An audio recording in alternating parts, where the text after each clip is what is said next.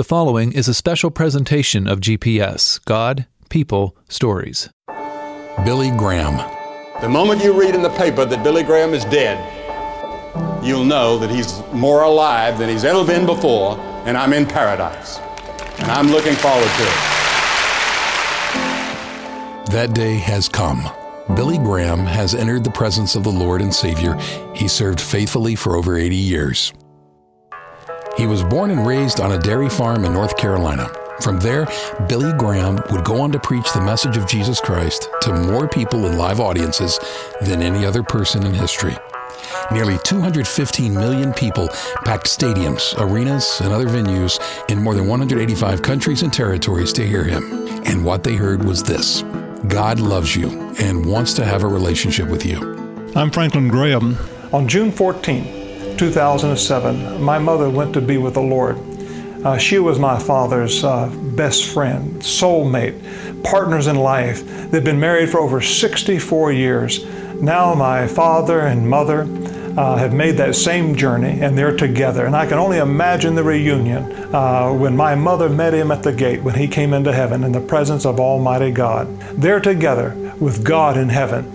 And it's because they made that decision for Jesus Christ. I'm Jim Kirkland. Over the next few minutes, we'll take a look back at the remarkable life of Billy Graham.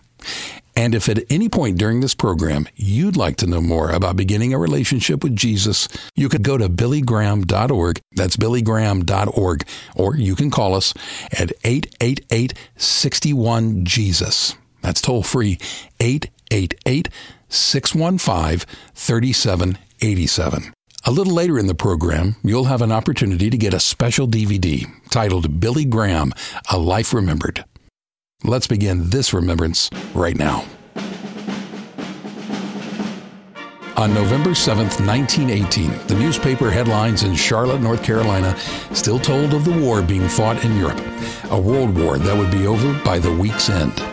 And on that same day, on a dairy farm just outside the city, William Franklin Graham II was welcomed into the world.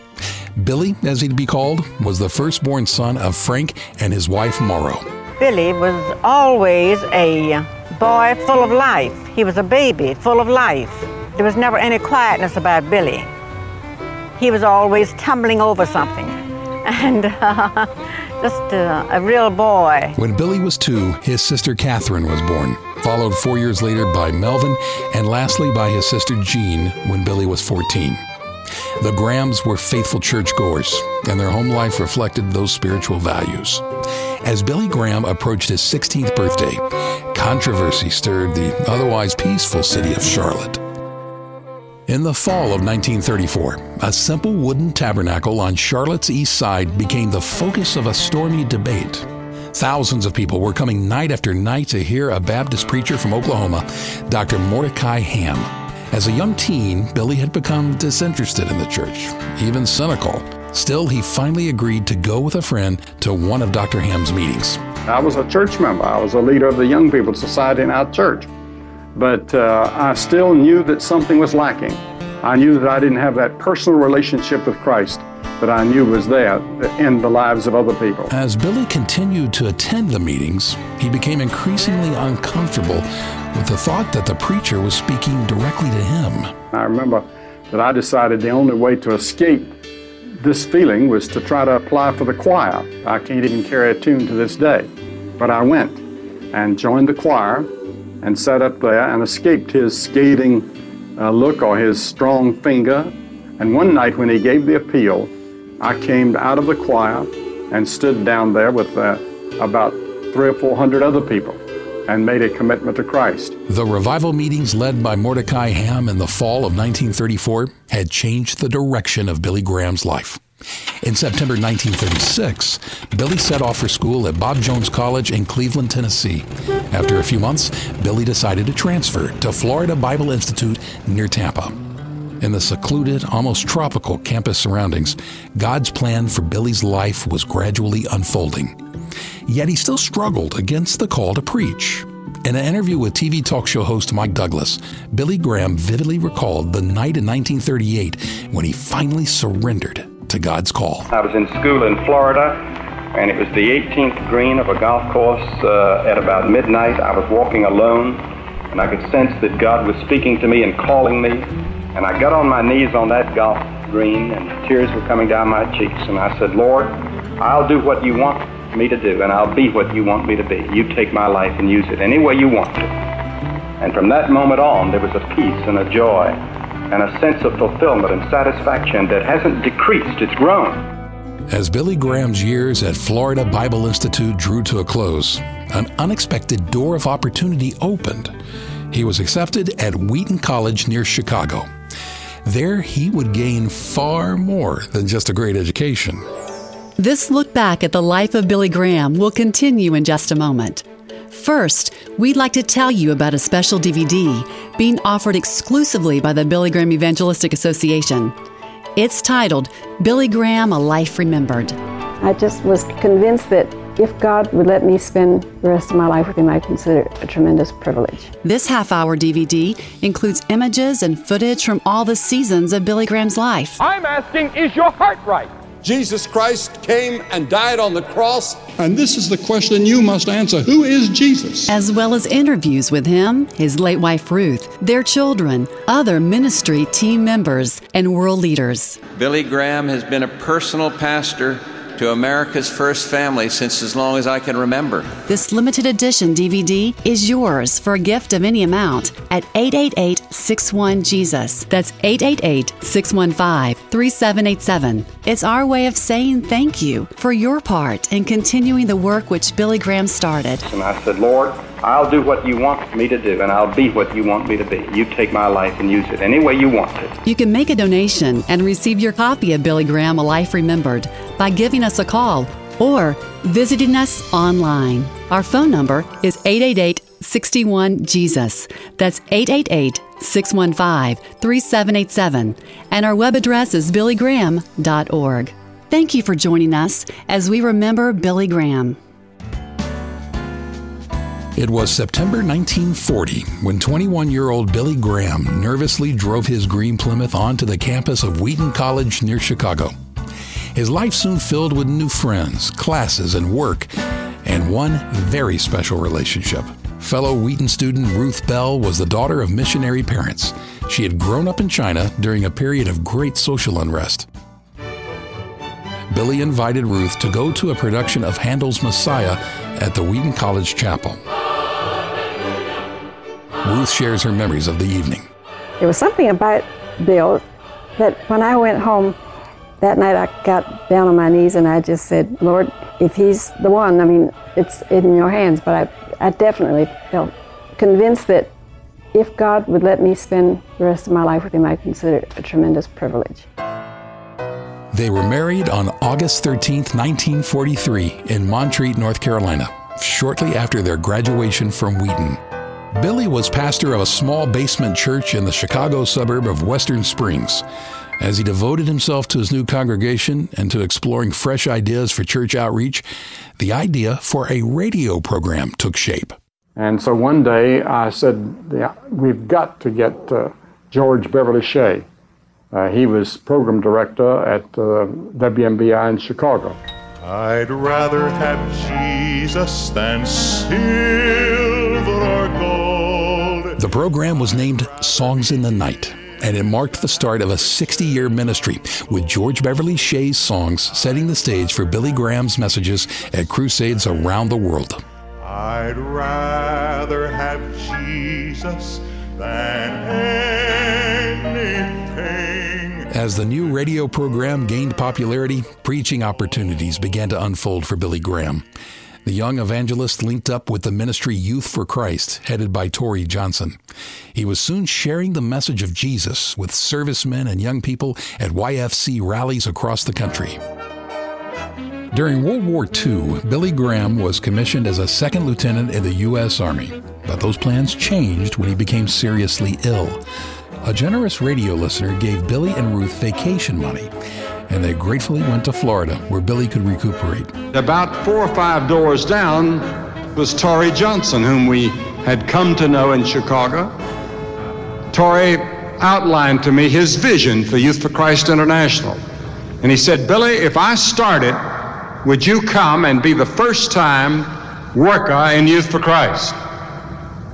And I went back and talked to Ruth, and she said, I think God has given you the gift of evangelism, and I think you ought to do that. He resigned his pastorate and began the work of Youth for Christ International in earnest. It was at a YFC rally that Billy Graham first met the man who would go on to lead the music at virtually every one of his crusades for the next six decades. They called up a young fellow by the name of Cliff Barrows.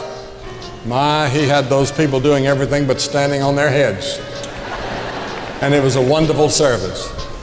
And we've been together ever since. The Grahams resettled in Montreat, North Carolina, where they had wed and where Ruth's parents were living. Soon after, they celebrated the birth of their first child, Virginia, who was later called Gigi. The event which thrust Billy Graham into the national scene was the 1949 Christ for Greater Los Angeles campaign. And this evening, our message will be entitled God's Message of 1949 to the people of Los Angeles. It began on September 25, 1949, and continued for eight weeks in a giant tent at the corner of Washington and Hill Streets in Los Angeles. Attendance reached 350,000 before the meetings came to an end in mid November. One day, as the team arrived at the tent, they were surprised to find reporters poised to cover the service. And I said, What has happened? Why are you all here? And one of them said, You've just been kissed by William Randolph Hearst. The next day, in all of his newspapers across the country, and he was the leading press lord in the country at that time, it was on the front pages of all those papers that something was happening in California. And it wasn't long till it was one of the major news stories in America for a short time. But the team always knew that the real story was in the lives of those people who'd been transformed by God's love. They also knew that the credit for all of it belonged to someone other than themselves. Cliff Barrows explains. God has done it, and God has sustained it, and certainly it's marvelous in our eyes. In the summer of 1950, two persistent advertising executives traveled to Billy Graham's crusade in Portland, Oregon. For days, Walter Bennett and Fred Dienert tried to corner a reluctant Billy Graham to discuss the possibility of his beginning a Christian program on the ABC radio network. So I said, Well, we can go on radio for 13 weeks if we have 25,000 dollars. And I said, if it comes in tonight, I said, I'll consider that as from the Lord. If it doesn't come in tonight, $25,000, I'll consider that God has said no. That evening at the crusade, Billy briefly presented the opportunity to the audience. The crowd chuckled along with him over the slim odds of that much money being raised before the night was out. But after the service, a steady stream of people dropped by with cash, checks, and pledges that totaled $24,000. Cliff Barrows says Walter Bennett and Fred Dienert offered to make up the difference themselves. And Bill said, "No, not on your life." He said, "We didn't that. We asked the Lord for twenty-five thousand, and He said, let's just wait." As the team returned to the hotel just before midnight that evening, the desk clerk held out two envelopes to them. Each contained a check for $500, the exact amount needed. It was the beginning of a radio ministry that continued into the 21st century. This is the hour of decision. The Hour of Decision program was part of a new, broader ministry. Although Billy Graham didn't like his name being included, the rest of the team decided that the ministry should be called the Billy Graham Evangelistic Association. The incorporation papers required a statement of purpose. It was simple and direct to transmit, spread, and propagate the gospel of the Lord Jesus Christ by any and all means. And it continues to do just that under the direction of Billy's son, Franklin. The work at, at the Billy Graham Evangelistic Association, it's about taking this challenge uh, to men and women that they would put their faith and trust in Jesus Christ because God loves each and every one. The Billy Graham Evangelistic Association was headquartered in Minneapolis until its move to Billy Graham's hometown of Charlotte, North Carolina in 2003. Today, its ministries of live events, radio, television, print, and internet circle the globe. Thank you for being with us for this remembrance of Billy Graham. We'd like to give you the opportunity to watch a similar one. We've produced a special DVD titled Billy Graham A Life Remembered. It's our way of saying thank you for your gift of any amount to the ongoing work of the Billy Graham Evangelistic Association. You can give over the phone by calling 888 61 Jesus, 888 615 3787, or you can donate online at billygraham.org. Our website's also a great place to learn more about the message that Billy Graham spent his life sharing with people around the world. That message is this God loves you and wants to be in a personal relationship with you. The web address again is billygraham.org. We're also available to talk with you on the phone. Our number is 888 61 Jesus. That's 888 615 3787. And the web address again is billygraham.org. Let's return now to Jim Kirkland and our remembrance of Billy Graham. Beginning in the late 1940s and continuing on into the early 2000s, people packed stadiums and arenas to hear Billy Graham present the gospel of Jesus Christ. From Idaho to India, South Carolina to the Soviet Union, California to China, Alabama to Africa, Billy preached on every continent but Antarctica. Throughout the years of the Cold War, Billy worked hard to make inroads in countries behind the Iron Curtain. Cliff Barrows remembers. Some of these countries in Eastern Europe we visited three, four, five times. And it takes a, a long time for that process of, of understanding, that process of acceptance, that he is going to be true to the message that he has to give. Billy Graham often said he'd go anywhere he possibly could to preach the gospel if God gave him the opportunity. In 1973, God gave him a tremendous opportunity in South Korea. It drew the largest single day crowd for any Billy Graham outreach more than 1 million people. We couldn't really comprehend it. You know, you talk about a, a million people and uh, the incredible uh, effort that they'd gone to to prepare that Yoido airstrip for it. They'd lined it with, uh, with uh, special tissue to mark off sections so that they could actually, as best they knew how, count and, and control the crowd. To just feel the spirit of, of the church communion and fellowship in that in that kind of a setting was really incredible. By the close of the 5-day campaign in South Korea, more than 72,000 people had made the decision to surrender their life to Jesus. They responded to the same invitation that Billy issued at every single one of his crusades. I'm going to ask you to do something that we've seen thousands of people do all over the world.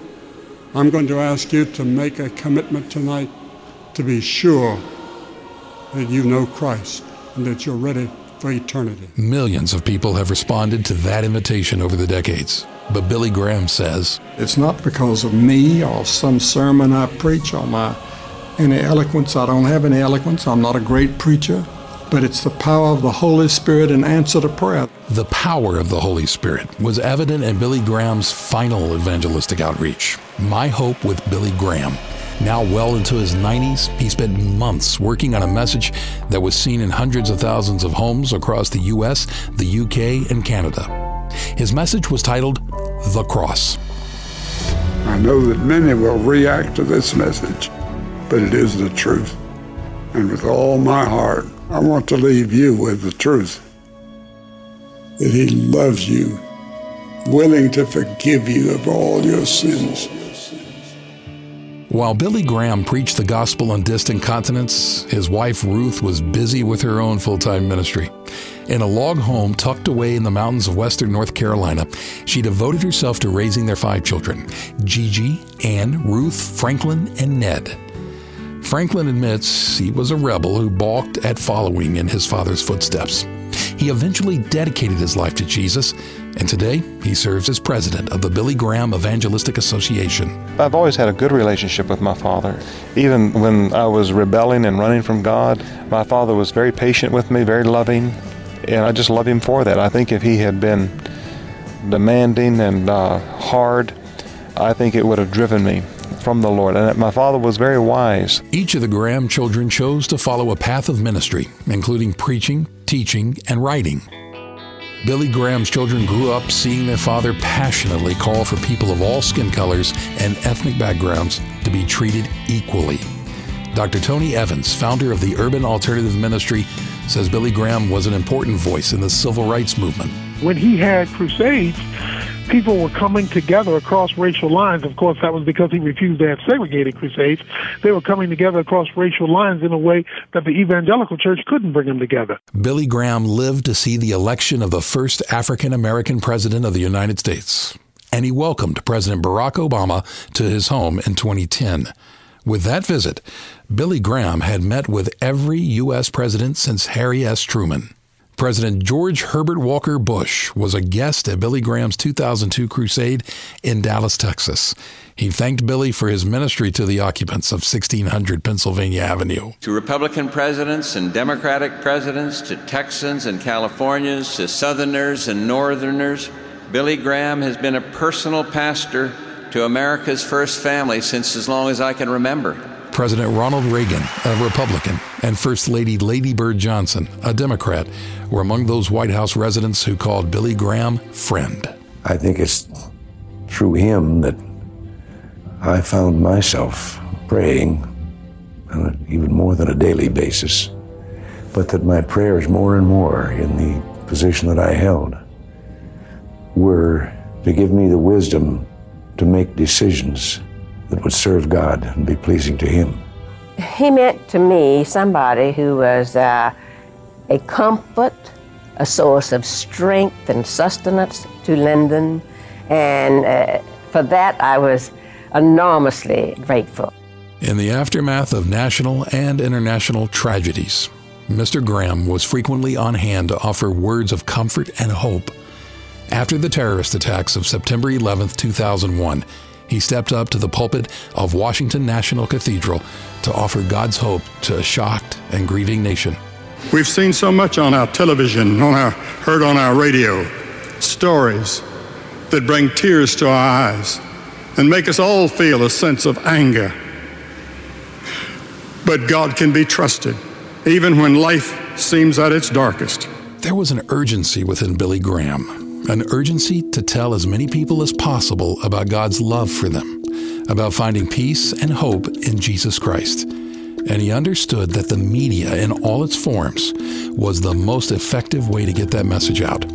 Singer songwriter Amy Grant recalls the influence of Billy Graham's TV specials. Long before there were any preachers on TV, I remember all programming being canceled because this preacher was on. I get on stage every night with a bass player who was in a hotel room with his girlfriend. Billy Graham gave a talk and they knelt by their hotel room bed, and they were both changed forever. Billy Graham enjoyed a widespread acceptance across virtually all of popular culture, an acceptance that could be described as remarkable. And he always used that acceptance to share the message of Christ, as he did in this 1994 appearance with TV talk show host Larry King, courtesy of CNN. What is your purpose? My purpose is to win as many people to Him now, and I'm doing it because He ordered us to.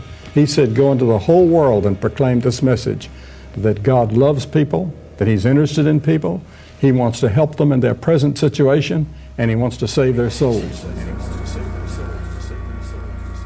Throughout his life, Billy Graham always directed praise and admiration away from himself and toward God. And although it was a long and fulfilling life, Billy Graham looked forward to his true home, his perfect life in heaven. What a day that's going to be. All of our aches and pains are going to be behind us. All of our tears are going to be behind us. All of our problems are going to be solved. What a day that's going to be when we stand with Him in eternity. Following the passing of his wife Ruth in 2007, Billy Graham's longing for his heavenly home grew even stronger. Toward the end of his life, he once said, quote, while I know God keeps me here for a purpose, I look forward to the time when I will be reunited with Ruth in heaven. And now, that time has come. The moment you read in the paper that Billy Graham is dead, you'll know that he's more alive than he's ever been before, and I'm in paradise.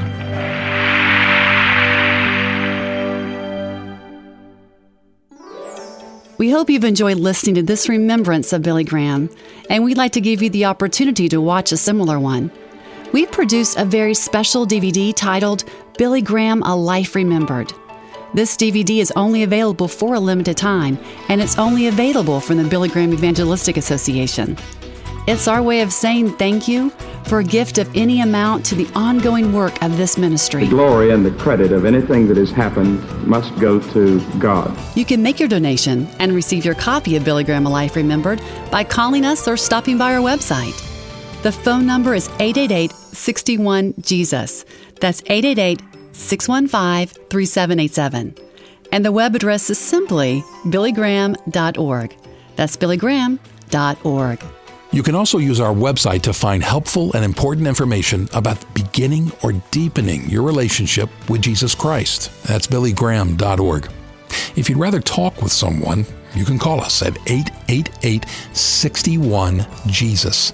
That's toll free 888 615 3787. I'm Jim Kirkland. Thank you for joining us in celebrating the life of Billy Graham. This program has been an outreach of the Billy Graham Evangelistic Association.